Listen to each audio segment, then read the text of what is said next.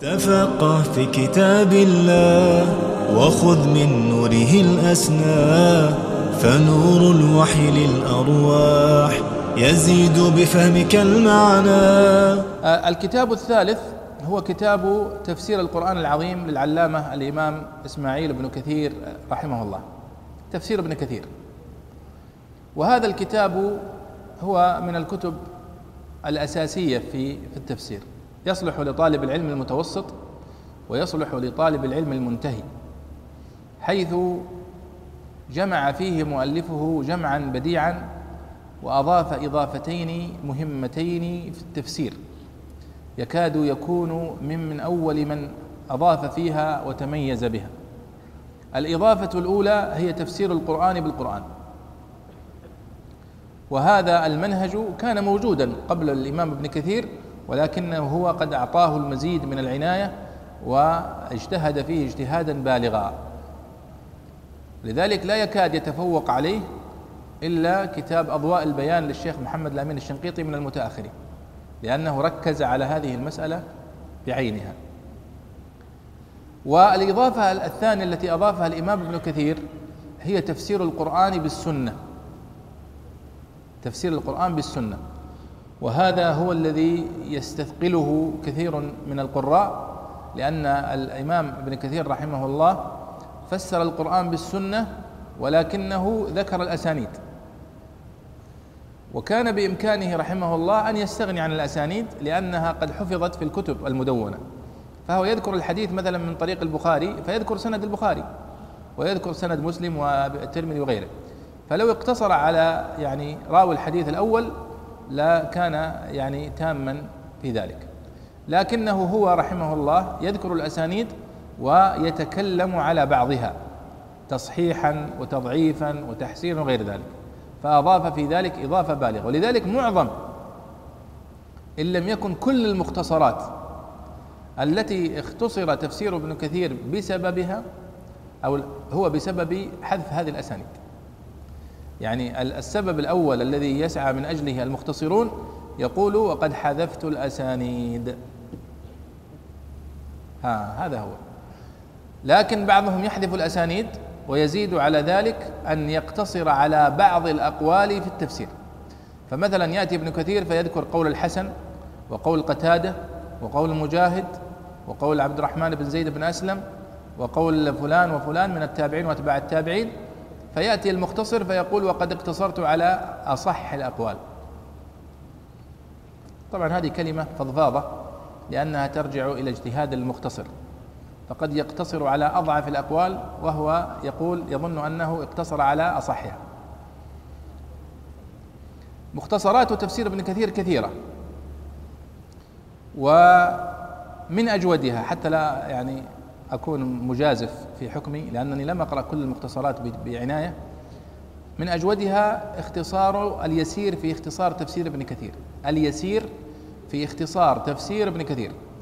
الذي قام عليه آه، أحد ثلاثة من طلاب العلم في دار الحديث في مكة وأشرف عليه الشيخ معالي الشيخ صالح بن حميد وطبعته دار الهدى للنشر. دار الهدى للنشر في جدة وهي دار نشر يعني آه، طبعت بعض المطبوعات ثم أغلقت. فالكتاب للأسف طبع طبعة واحدة ثم نفد. للأسف. ولذلك أنا أفكر في إعادة طباعة الكتاب إن شاء الله.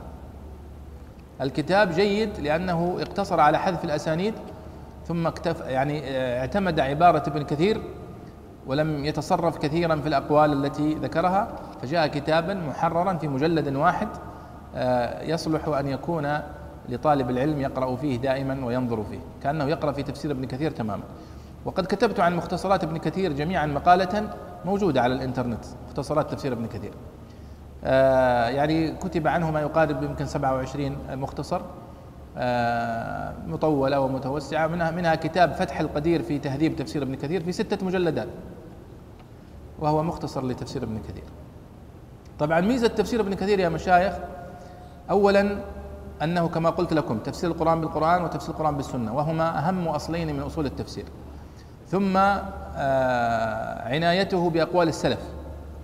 وهذه مهمة جدا من من يعني من أهم ما ينبغي على المفسر أن يعتني به. ثم إنه لم يستطرد فيه استطرادات في الإسرائيليات كثيرة وقد أورد الإسرائيليات لكن لم يستطرد فيها كثيرا. فجاء كتابا خاليا من كثير من الملحوظات التي تلاحظ على كتب التفسير. إذا هذا تفسير ابن كثير أيها الإخوة لا بد لطالب العلم من قراءته. لا بد له من قراءته. كتاب مهم جدا ونافع ومفيد ولا يعرف قيمته إلا من قرأ غيره من كتب التفسير. تفضل يا شيخ عندك سؤال؟ أي نعم. أفضل طبعات تفسير ابن كثير أحسنت. أنا لم يعني ألتزم بهذا فعلا في هذا. طبعات تفسير ابن كثير كثيرة على اسمه. كما حدثني أحدهم عندما شرحت له يوما في تفسير ابن كثير فقال والله فعلا ابن كثير كلامك كثير. فقلت هو لعلمه رحمه الله. آه، أفضل طبعاته التي المتداولة اليوم ثلاث طبعات. طبعة آه، دار عالم الكتب في 15 مجلد وهي الطبعة التي صدرت عن مكتبة أولاد الشيخ أولا ثم أخذت آه، إذن الطباعة دار عالم الكتب وطبعتهم أجود. فهذه متاحة. طبعة دار عالم الكتب. حققها أربعة من من المؤلفين. الطبعة الثانية طبعة آه، دار ابن الجوزي الأخيرة. وهما عندي بمرتبة واحدة الطبعتين. طبعة دار ابن الجوزي وإن كانت مجلداتها كبيرة شوية يعني هي سبعة مجلدات كبيرة وتلك 15 مجلد آه، متوسط يعني الحجم العادي للكتاب. فاختر أيهما شئت. الطبعة الثالثة طبعة دار طيبة وهي طبعة سامي السلام. وطبعا هم يقولون تفسير ابن كثير له آه، يعني مخطوطاته كثيرة جدا ويعني ربما له أكثر من 150 مخطوطة. وقد رأيت بعض الباحثين يقول أنني قد حققته على 100 نسخة. وهذا تكثر آه، لا لا أحبه. نعم لأن النسخ الجيدة والخزائنية المميزة من ابن كثير موجودة ومتوفرة ويكتفى بها. لكنني أنا أحذركم يا طلاب العلم من التكثر بالطبعات والانجراف ورائها. فاعتبروا يا أولي الأبصار فقد جمعنا الكثير من الطبعات وكذا ولكن العبرة بالقراءة. العبرة بالقراءة يا شباب. اقرأوا فيها فإن الملحوظات تكون يسيرة في بعض الفروق بين الطبعات. وطالب العلم أحيانا يصاب بشهوة التكثر من الكتب. فيصرفه ذلك عن القراءة والتحصيل. وقديما قال محمد بن يسير الرياشي رحمه الله أبيات جميلة هي لكم ولمن يأتي بعدكم.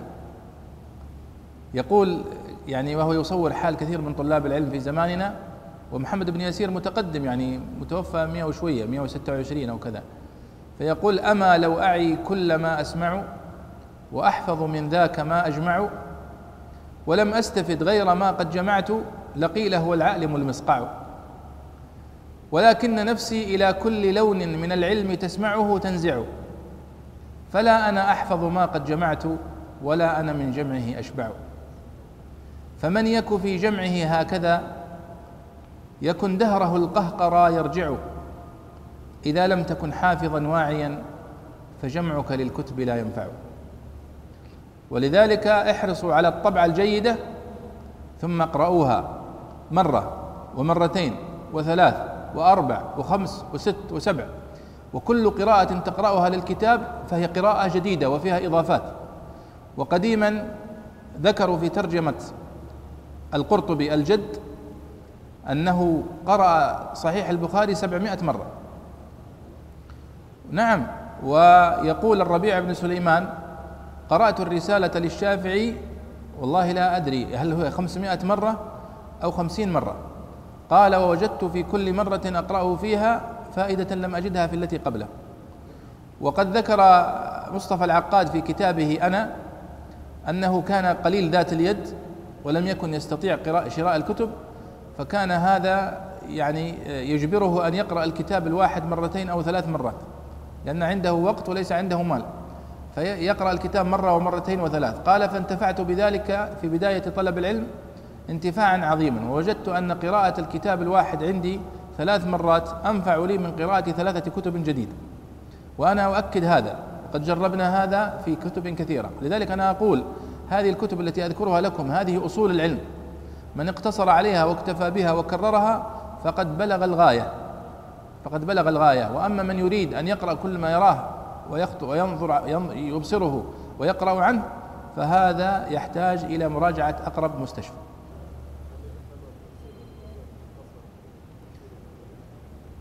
لا طبعا.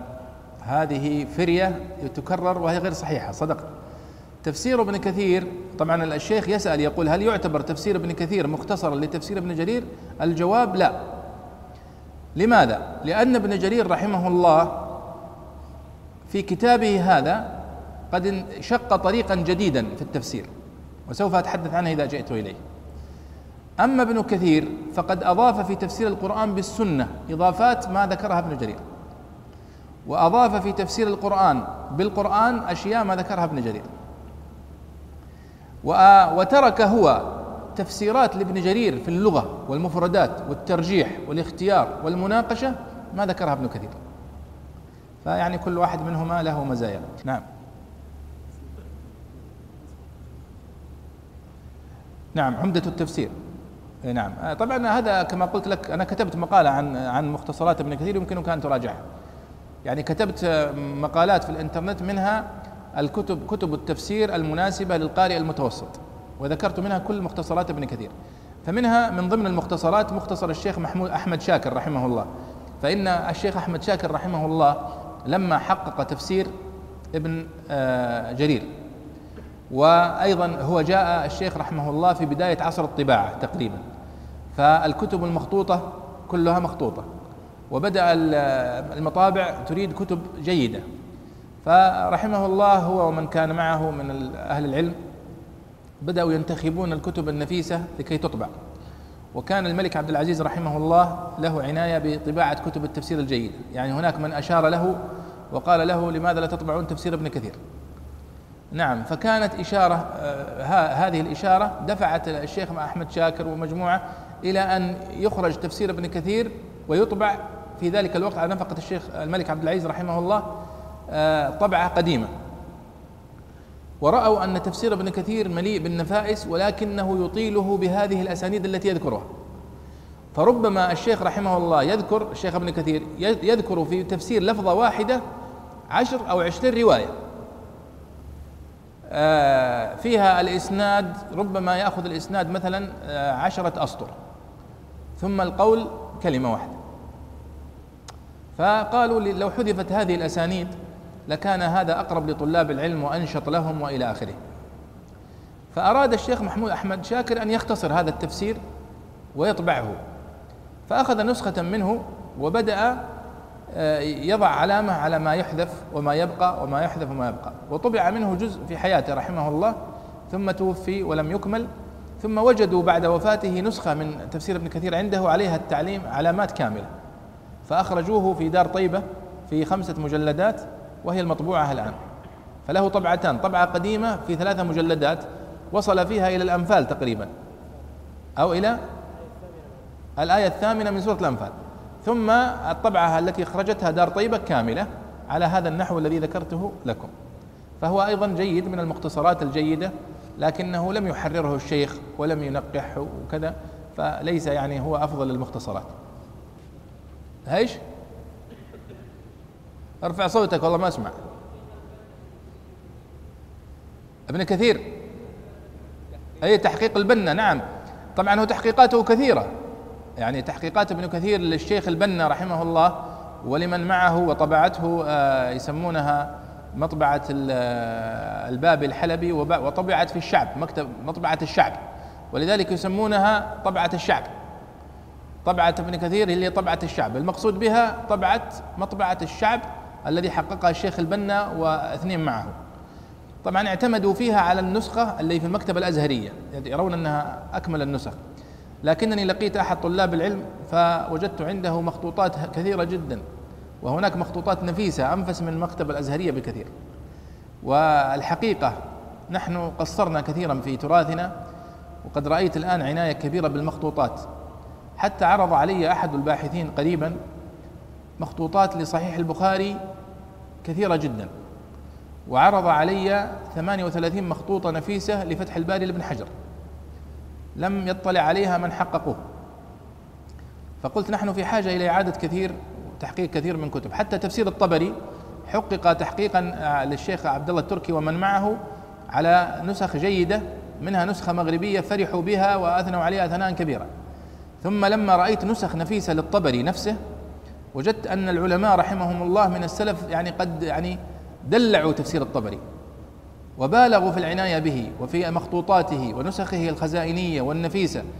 ووجدت نسخة مخطوطة في مجلد واحد لتفسير الطبري كاملا قديما في مجلد واحد بخط نفيس مقروء واضح في غاية الروعة فهو في حاجة إلى إعادة تحقيق على هذه النسخ النفيسة النادرة والثمينة.